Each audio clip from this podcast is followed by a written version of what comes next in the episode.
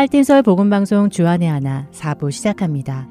주안의 하나 4부는 함께 성경을 읽고 묵상하는 Let's Read the Bible과 청소년들을 위한 묵상 프로그램 Unlock, 성경의 이야기를 드라마로 만나는 Bible 드라마, 그리고 자녀에게 어떻게 성경적인 삶을 가르쳐 주는지 지혜를 얻을 수 있는 Daily Devotional이 준비되어 있습니다. 이 4부 방송은 영어로 제작된 5부 Children's 프로그램의 한국어 버전 방송입니다.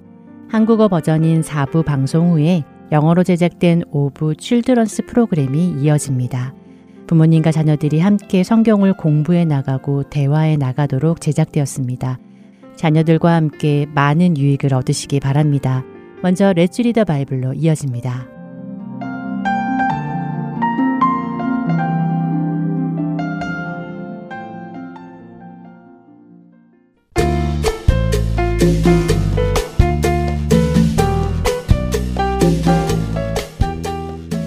애청자 여러분 안녕하세요. Let's Read the Bible 진행의 박상준입니다.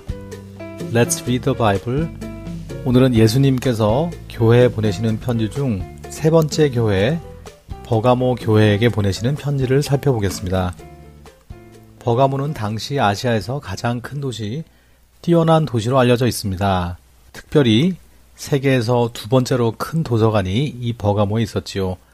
그만큼 버가모는 학식을 중요하게 생각했고 자신들의 높은 지식을 자랑하는 지역이었습니다.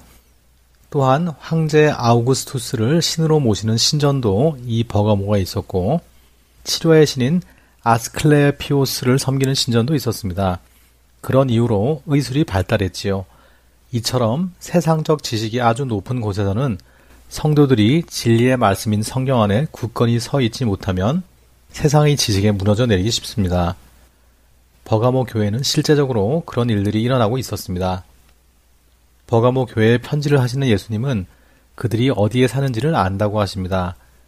그리고 그것은 사탄의 권자가 있는 곳이라고 말씀하시지요. 말씀드린 대로 버가모에는 치료의 신 아스클레피오스의 신전이 있었습니다. 그런데 하나님께서는 출애굽기 15장 26절에서 이렇게 말씀하십니다. 이르시되 너희가 너희 하나님 나 여호와의 말을 들어 순종하고 내가 보기에 의를 행하며 내 계명에 귀를 기울이며 내 모든 규례를 지키면 내가 애국 사람에게 내린 모든 질병 중 하나도 너희에게 내리지 아니하리니 나는 너희를 치료하는 여호와임이라. 참된 치료의 신은 아스클레피오스가 아니라 하나님이십니다. 이런 사탄의 권자가 있는 곳에서도 버가모 성도들은 안디바라는 충성된 증인이 죽어가는 데에도 불구하고 두려워하거나 믿음을 버리지 않았습니다. 예수님께서는 그런 그들의 믿음을 칭찬하시지요. 하지만 두어 가지 책망할 것도 있다고 하시는데요. 그것은 발람의 교훈을 지키는 자들이 있다는 것입니다. 그리고 그런 모습을 니골라 당이라고 말씀하시죠. 에베소 교회는 니골라 당의 행위를 미워했습니다. 그것을 칭찬받았지요. 그런데 버가모 교회는 니골라 당의 행위를 미워하지 않고 오히려 몇몇 성도들이 니골라 당의 행위를 지켰다고 책망받습니다. 니골라 당의 행위는 무엇일까요? 구약 민수기에 나오는 거짓 선지자 발람은 자신이 돈을 벌기 위해 하나님의 말씀을 무시하고는 이스라엘 백성들이 모압 여인들과 음행의 죄를 짓도록 한 사람입니다. 지금 버가모 교회 안에도 이처럼 세상의 쾌락과 부귀 영화를 좇는 성도들이 있다는 말씀입니다. 그런 버가모 교회를 향해 예수님께서 회개하라고 촉구하십니다. 오늘 우리의 모습 중 버가모 교회가 책망받는 모습은 없는지 확인해 보시기 바랍니다. 세상의 화려함과 세상 속에서 높아지고 힘을 얻는 것, 그리고 세상의 즐거움을 부러워하고 그 일에 참여하려는 모습은 없는지 점검해 보시고 혹시 있다면 버가모 교회에게 말씀하신 예수님의 말씀 회개하라는 말씀을 기억하며 회개하고 주 앞으로 나아가는 우리가 되기를 바랍니다. Let's read the Bible 요한계시록 2장 12절에서 17절까지의 말씀을 읽고 마치겠습니다. 버가모 교회의 사자에게 편지하라. 좌우에 날선 검을 가지시니가 이르시되 내가 어디에 사는지를 내가 아노니 거기는 사탄의 권자가 있는데라. 내가 내 이름을 굳게 잡아서 내 충성된 증인 안디바가 너희 가운데 곧 사탄이 사는 곳에서 죽임을 당할 때에도 나를 믿는 믿음을 저버리지 아니하였도다. 그러나 내게 두어 가지 책망할 것이 있나니 거기 내게 발람의 교훈을 지키는 자도 있도다. 발람이 발락을 가르쳐 이스라엘 자손 앞에 걸림돌을 놓아 우상의 재물을 먹게 하였고 또 행음하게 하였느니라. 이와 같이 내게도 니골라 당의 교훈을 지키는 자들이 있도다. 그러므로 회개하라. 그리하지 아니하면 내가 내게 속히 가서 내 입의 검으로 그들과 싸우리라. 귀 있는 자는 성령이 교회들에게 하시는 말씀을 들을지어다. 이기는 그에게는 내가 감추었던 만나를 주고 또 흰 돌을 줄 터인데 그 돌 위에 새 이름을 기록한 것이 있나니 받는 자 밖에는 그 이름을 알 사람이 없느니라. Let's read the Bible 요한계시록 2장 12절에서 17절까지의 말씀을 읽었습니다. 기도하겠습니다. 하나님 아버지, 세상의 화려함과 즐거움에 우리의 시선을 빼앗기지 않게 하시고 오직 하나님께 우리의 시선을 고정하게 우리에게 주어진 삶을 살아가게 해주세요. 예수님의 이름으로 기도드립니다. 아멘.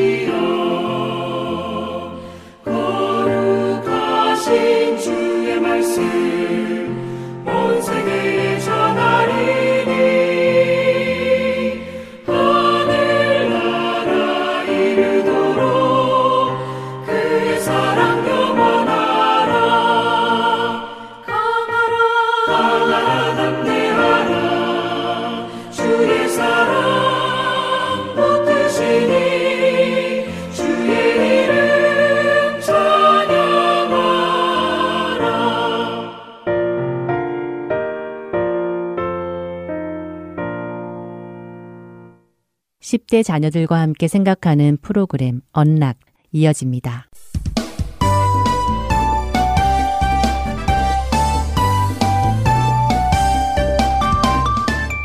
애청자 여러분 안녕하세요. 언락 진행의 이세진입니다.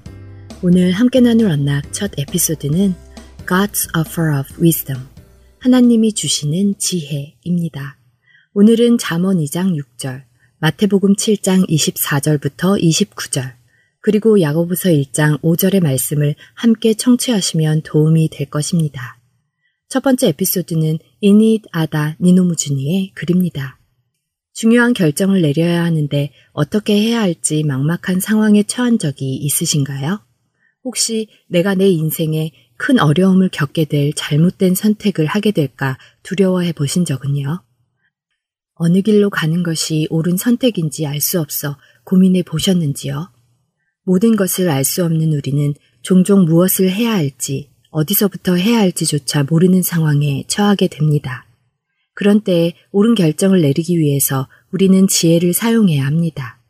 지혜는 어두운 길을 밝히는 등불과 같고 성경은 하나님이 지혜의 군원이시라고 잠언 2장 6절은 말씀하시니 말입니다. 고린도전서 1장 30절에 바울은 예수님을 믿는 자들에게 이렇게 말씀합니다. 너희는 하나님으로부터 나서 그리스도 예수 안에 있고 예수는 하나님으로부터 나와서 우리에게 지혜와 의로움과 거룩함과 구원함이 되셨으니 이 말씀은 예수님은 우리의 지혜이시며 그분의 죽으심과 부활을 통해 우리는 하나님과 관계를 맺게 되었다는 말씀입니다. 그리고 그 하나님은 우리를 돕기 원하시죠. 야고보서 1장은 우리로 하나님께 지혜를 구하도록 초대하십니다. 그리고 그렇게 우리가 지혜를 구하면 주시겠다고 하시죠. 그렇기에 우리는 결정의 때에 하나님께 도와주시라고 구할 수 있습니다. 하나님께서 우리를 인도하시는 방법 중의 하나는 성경 말씀을 통해서입니다. 야고보 사도는 야고보서 1장 21절에서 22절에 그러므로 모든 더러운 것과 넘치는 악을 내버리고 너희 영혼을 능히 구원할 바 마음에 심어진 말씀을 온유함으로 받으라. 너희는 말씀을 행하는 자가 되고 듣기만 하여 자신을 속이는 자가 되지 말라고 말씀하십니다. 예수님도 마태복음 7장 24절에 이와 같은 말씀을 하셨습니다. 그러므로 누구든지 나의 이 말을 듣고 행하는 자는 그 집을 반석 위에 지은 지혜로운 사람 같으리니 만일 우리가 하나님의 말씀을 따라 생활한다면 우리가 내리는 결정은 확고한 반석 위에서 내려질 것입니다. 우리가 의사결정의 갈림길에 서 있을 때, 어디로 가야 할지 고민이 될 때, 더 이상 어둠 속에서 머뭇거릴 필요가 없습니다. 하나님은 그곳에 계시며 우리를 바른 길에 들어서도록 빛을 비출 준비를 하고 계시니까요.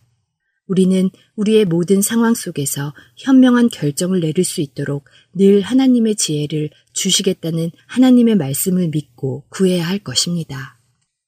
자녀들과 함께 어떤 결정을 내리는 것이 두려운 적은 있었는지, 지혜가 필요했던 적은 있는지 나누어 보시고, 그때 어떻게 했는지, 앞으로는 어떻게 하는 것이 좋을지 나누어 보세요. 너희 중에 누구든지 지혜가 부족하거든 모든 사람에게 후히 주시고 꾸짖지 아니하시는 하나님께 구하라. 그리하면 주시리라. 야고보서 1장 5절의 말씀입니다. 언락 첫 번째 에피소드 마칩니다. 찬양 후에 두 번째 에피소드로 이어집니다.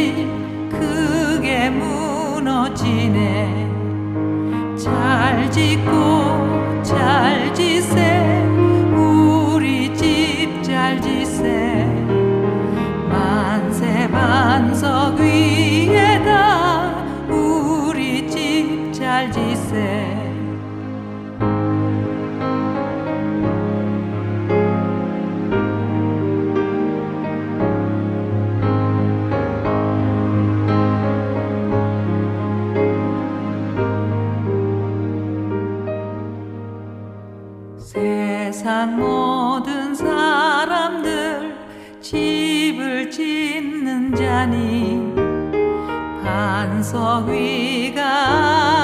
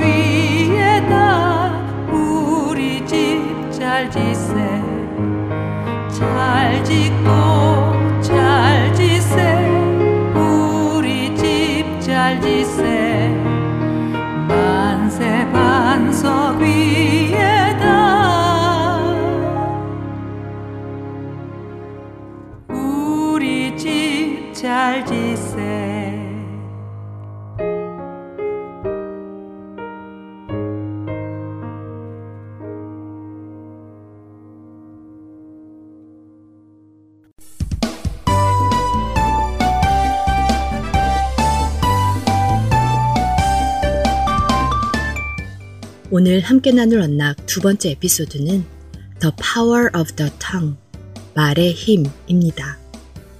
야고보서 3장, 그리고 잠언 18장 21절의 말씀과 청취하시면 도움이 될 것입니다.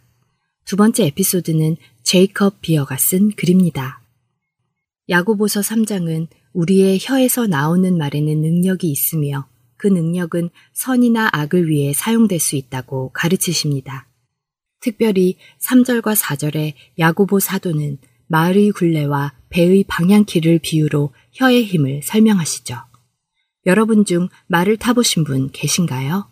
사람보다 크고 힘이 센 동물이지만 그 입에 묶여 있는 작은 굴레를 사용하여 사람은 말을 이리저리 방향을 바꾸도록 할 수 있습니다. 나무로 만든 배 역시 마찬가지죠. 바람에 의해 앞으로 나가는 그 배의 방향을 바꾸는 것은 배 뒤에 달린 얇은 키입니다. 그 방향키를 돌려 배가 갈 방향을 정할 수 있죠. 굴레와 방향키는 작지만 강력한 힘을 가지고 있습니다. 마찬가지로 혀는 우리 신체의 작은 부분 중의 하나이지만 엄청난 힘을 갖고 있습니다. 제2차 세계대전 중 아돌프 히틀러와 윈스턴 처칠은 혀의 강력한 힘이 어떻게 쓰임받을 수 있는지 보여줍니다. 히틀러의 분노의 연설은 사람들의 악한 내면을 자극하여 분노의 불을 지피게 만들었고 이는 곧 전쟁과 대량 학살로 이어졌죠. 반면 처칠은 영국 국민들에게 악한 세력인 히틀러에 저항하고 고통받는 이웃을 위해 함께 연합하도록 독려했습니다. 이렇듯 혀는 작고 단순한 것이지만 큰 힘을 가지고 있습니다. 우리는 그 혀를 현명하게 사용해야만 할 것입니다. 자녀들과 함께 어떻게 해야 우리가 우리의 혀를 지혜롭게 사용할 수 있을지 나누어 보세요. 예수님께서는 누가복음 6장 45절에 우리의 말하는 것은 우리의 마음 속에서 나오는 것이라고 하십니다. 우리가 우리 안에 예수님을 모시고 살지 않으면 우리는 온갖 부패하고 미련하고 악독한 말을 내뱉으며 살 것입니다. 그러나 우리가 예수님을 믿고 그분 안에 살아간다면 우리는 점점 그분을 닮아갈 것이고 지혜로운 말을 할 것입니다. 죽고 사는 것이 혀의 힘에 달렸나니 혀를 쓰기 좋아하는 자는 혀의 열매를 먹으리라.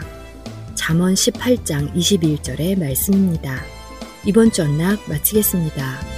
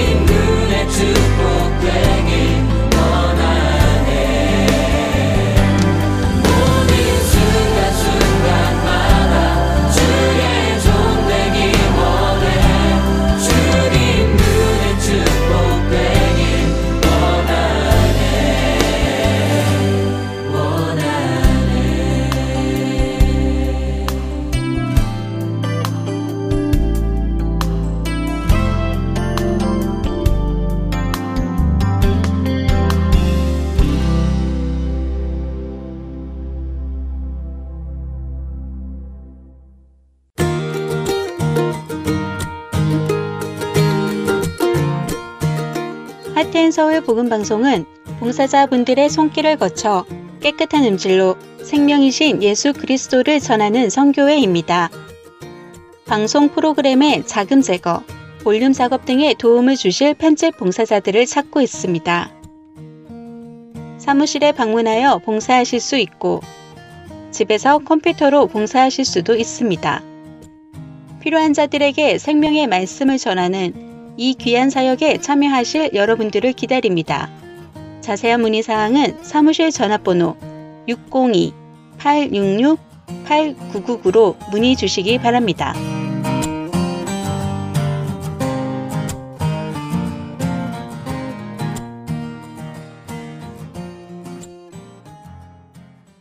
바이블 드라마로 이어집니다.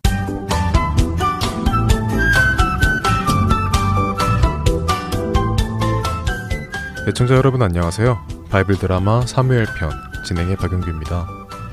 사무엘 선지자는 백성들 앞에서 사울을 왕으로 세웠습니다. 대부분의 백성들은 잘생기고 키도 큰 사울이 자신들의 왕이 되는 것을 기뻐했습니다. 하지만 모든 백성들이 기뻐한 것은 아니죠. 애니, 쟤까지 것이 뭐라고 우리의 왕이 된다는 거야? 그러게 말이야. 차, 키만 컸지 뭐 싸움도 못하게 생겼구만. 그런 작자가 어떻게 우리를 다른 민족에게서 지켜주겠어? 이처럼 사울이 왕이 된 것을 별로 기쁘게 생각하지 않는 자들도 있었습니다. 사울이 왕이 되고 나서 얼마 지나지 않은 때였습니다. 이스라엘의 동쪽에 사는 암몬 족속의 나하스라는 사람이 자신의 군사를 이끌고 이스라엘 길르앗 야베스 지역에 찾아와서는 시비를 걸었습니다. 야 이놈들 이스라엘 놈들아 내가 오늘 너희를 치러 왔다 나하스의 선전포구에 야베스 지역의 사람들이 깜짝 놀라서는 나하스에게 애걸했지요.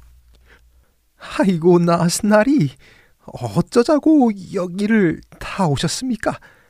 아예 저희를 치시다니요. 무슨 그런 험한 말씀을 다 하십니까? 하하, 굳이 싸우실 필요 없습니다. 뭐하러 힘을 쓰십니까? 저희가 알아서 다 모시겠습니다. 그냥 시키실 일 있으시면 말씀하십시오. 저희가 최선을 다해 섬기겠습니다. 에헤헤 이 자식들 눈치 하나는 빠르구나 그래 좋다 내 놈들이 알아서 섬기겠다니. 내가 특별히 내 놈들의 목숨을 살려주마. 그런데 그냥 살려주면 내 놈들이 나를 우습게 보지 않겠느냐? 나의 무서움을 좀 보여주어야 내 놈들도 딴 생각하지 않고 날 섬길 테니. 너희 야베스 지역의 모든 남자들의 오른쪽 눈을 빼서 내 앞에 가지고 와라. 그러면 내가 너희들을 죽이지 않고 날 섬기도록 해주마. 네? 누, 눈을요? 아, 저 그러면 한 일주일만 시간을 좀 주십시오.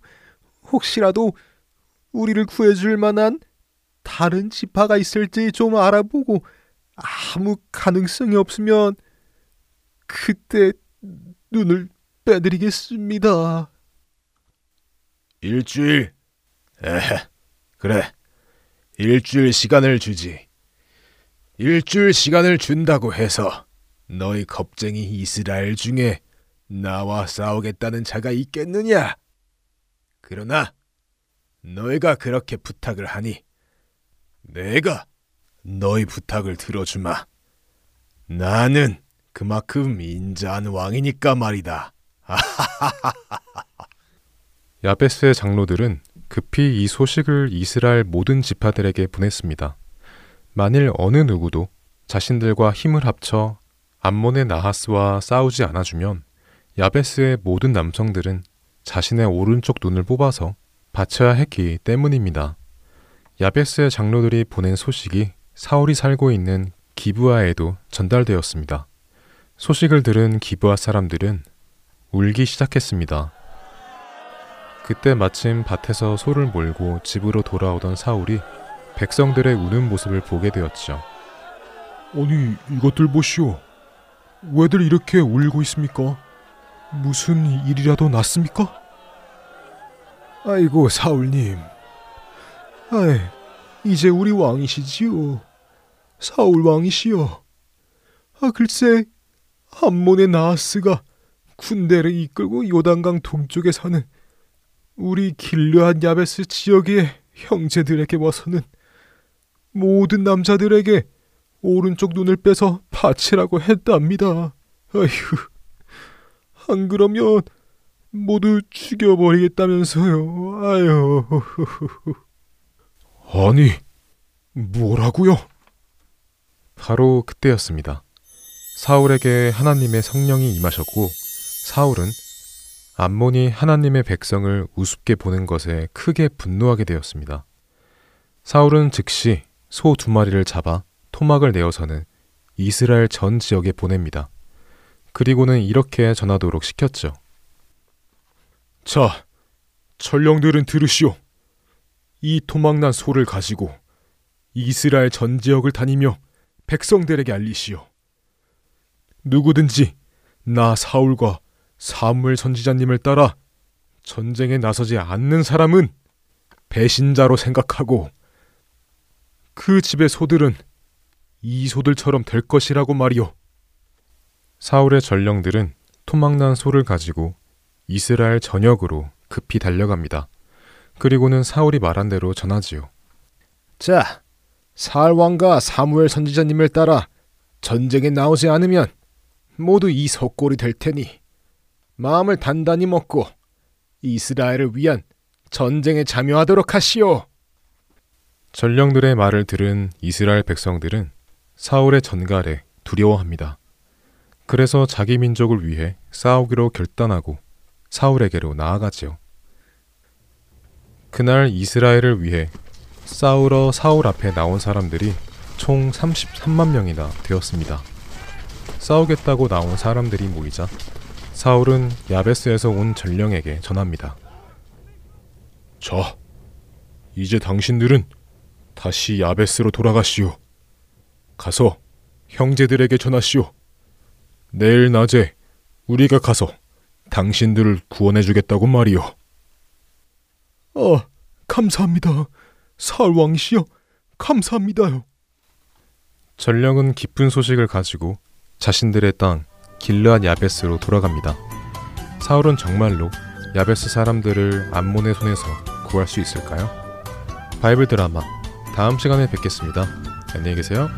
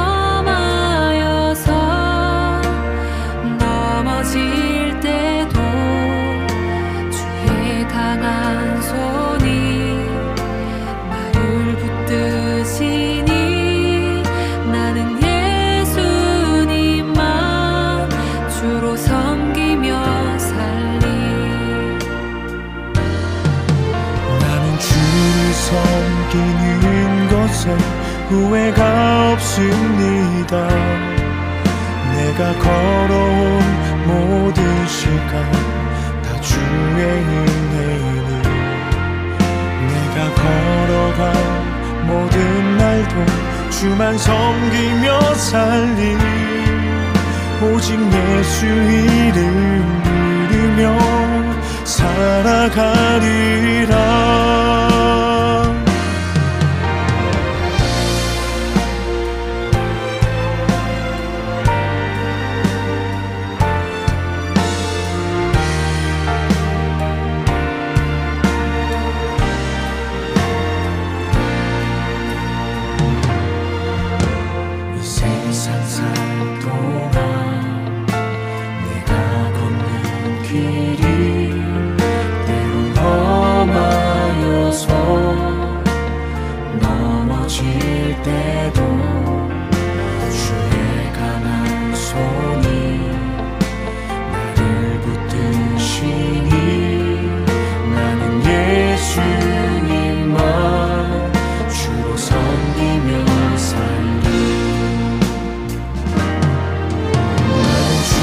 주를 섬기는 것에 후회가 없습니다.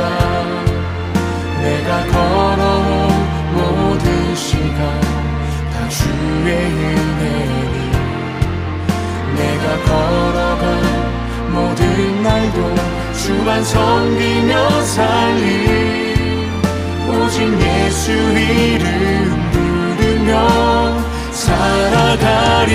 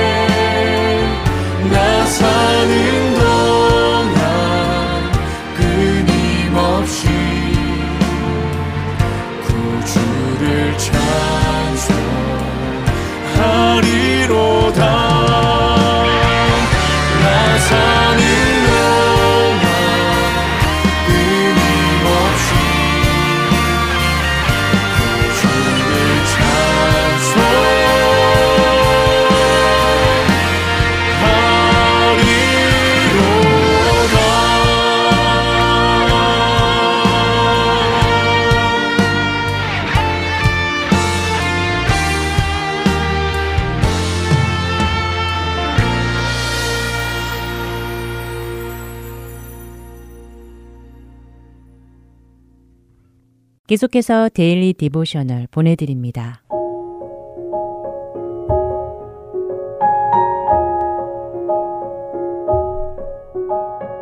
네, 청자 여러분 안녕하세요. Daily Devotional 진행의 최소영입니다. 우리 자녀들은 하나님의 은혜가 충분하다고 고백하며 감사하고 있나요? 혹시 부족한 자신의 모습만 보며 실망하고 불평하지는 않는지요? 오늘은 이것에 대해 나누어 보고 함께 말씀을 묵상하는 시간 되시길 바랍니다. 오늘 데일리 디보셔널의 제목은 Jesus is enough. 예수님으로 충분합니다. 입니다. 거울 앞에서 휠체어를 타고 있는 자신의 모습을 보며 제시는 눈물을 글썽이고 있습니다. 자신이 부족하고 아무것도 할 수 없다는 생각이 들었지요. 그때 제시의 방문 밖에서 엄마의 목소리가 들렸습니다. 지금 장을 보러 마켓에 가려고 하는데 혹시 제시가 좀 도와줄 수 있겠느냐고 물으셨지요. 아무 대답이 없자 엄마는 제시의 방에 들어오셨고 울고 있는 제시를 보시고 놀라서 무슨 일이 있느냐고 물으셨습니다. 제시는 사고를 당한 후 스스로 아무것도 할 수 없게 되었다고 눈물을 닦으며 말하였지요. 무언가를 하지 않아도 예수님은 나를 사랑하시고 받아주신다는 것을 알지만 때때로 이 모든 것이 그저 힘들기만 하다는 것입니다. 제시는 스스로 카트도 끌 수 없는데 이런 자신이 어떻게 마켓에서 도울 수 있겠느냐고 말하였지요. 엄마는 제시의 침대에 앉으시며 어릴 때 학교에서 헬렌 켈러에 관한 이야기를 배웠다고 말씀하십니다. 헬렌 켈러는 아기였을 때 심하게 앓은 후 눈도 멀고 귀도 안 들리게 되었지요.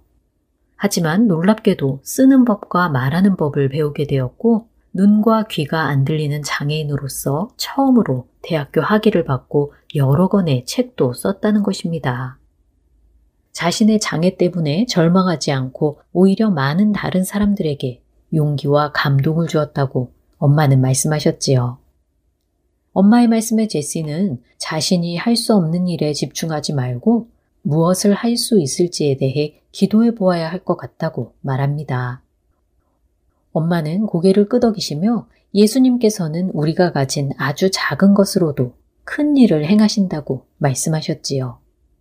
또한 우리의 가치를 부여하는 것은 우리가 행하는 어떤 일이 아니라 우리를 향한 하나님의 사랑이라는 것입니다. 하나님은 우리를 그분의 형상대로 지으셨고 예수님은 우리를 죄에서 구원하시기 위해 죽으시고 다시 살아나셨다는 것이지요. 우리가 하나님께 속해 있기 때문에 그것으로 우리는 충분하며 하나님은 우리의 약함을 사용하셔서 우리 자신의 힘으로는 절대 할 수 없는 일들도 하신다는 것입니다. 이것을 통해 하나님은 영광을 받으신다는 것이지요. 엄마는 예수님께서 한 어린아이의 아주 작은 점심으로 수천 명을 먹이신 일을 기억하느냐고 물으십니다. 제시가 고개를 끄덕이자 엄마는 예수님께서 우리를 통해 이와 같은 일을 하신다고 하시며 예수님이 충분하시기에 우리도 충분하다고 말씀하셨지요. 엄마의 말씀에 제시는 예수님 때문에 자신도 늘 충분하다는 것을 기억하겠다고 하며 오늘 이야기는 마칩니다. 자신이 너무 부족하여 아무것도 할 수 없다고 생각하지는 않는지 자녀들과 이야기해 보시기 바랍니다. 예수님께 속해 있다면 예수님으로 우리는 충분한 자들입니다. 예수님은 우리가 가진 아주 작은 것으로 큰 일을 행하시는 분이시지요. 우리의 상황이 어떻든지 예수님은 우리의 삶을 사용하셔서 자신의 선하심을 나타내실 것입니다. 자신이 부족하다고 느낄 때 예수님께 나아가도록 자녀들을 도와주세요. 오늘 함께 묵상할 말씀은 고린도 후서 12장 9절. 나에게 이르시기를 내 은혜가 내게 족하도다. 이는 내 능력이 약한 데서 온전하여짐이라 하신지라. 그러므로 도리어 크게 기뻐함으로 나의 여러 약한 것들에 대하여 자랑하리니 이는 그리스도의 능력이 내게 머물게 하려 함이라 입니다. 하나님의 은혜가 충분하다고 고백하고 하나님의 능력을 경험하는 우리 자녀들 되길 소망하며 오늘 Daily Devotional 마칩니다. 안녕히 계세요.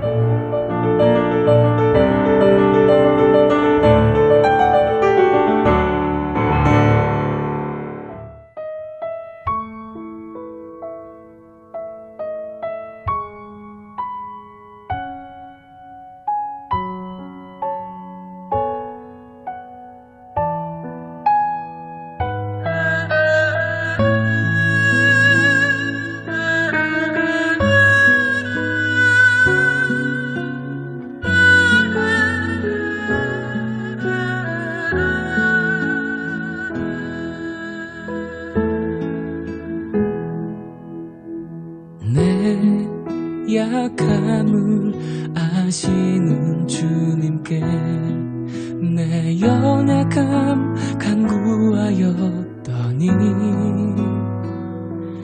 나의 상한 마음 나의 모든 고통을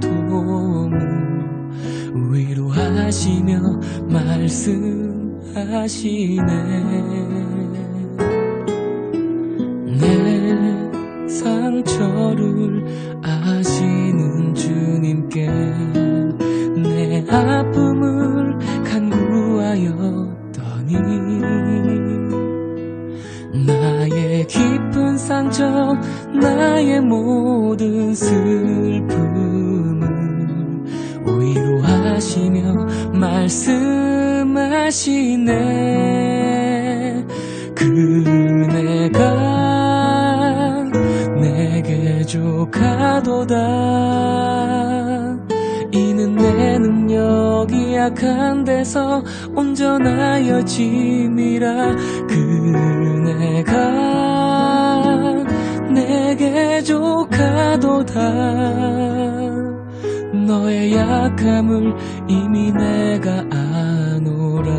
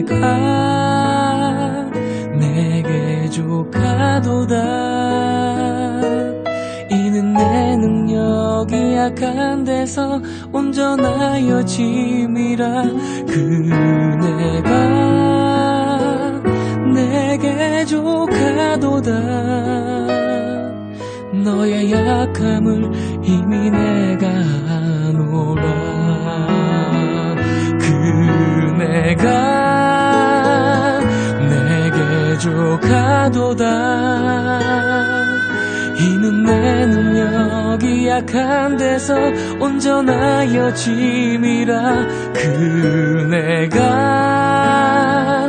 내게 족하도다. 너의 약함을 이미 내가 아노라.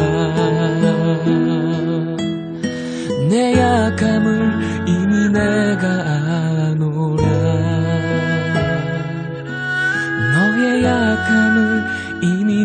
내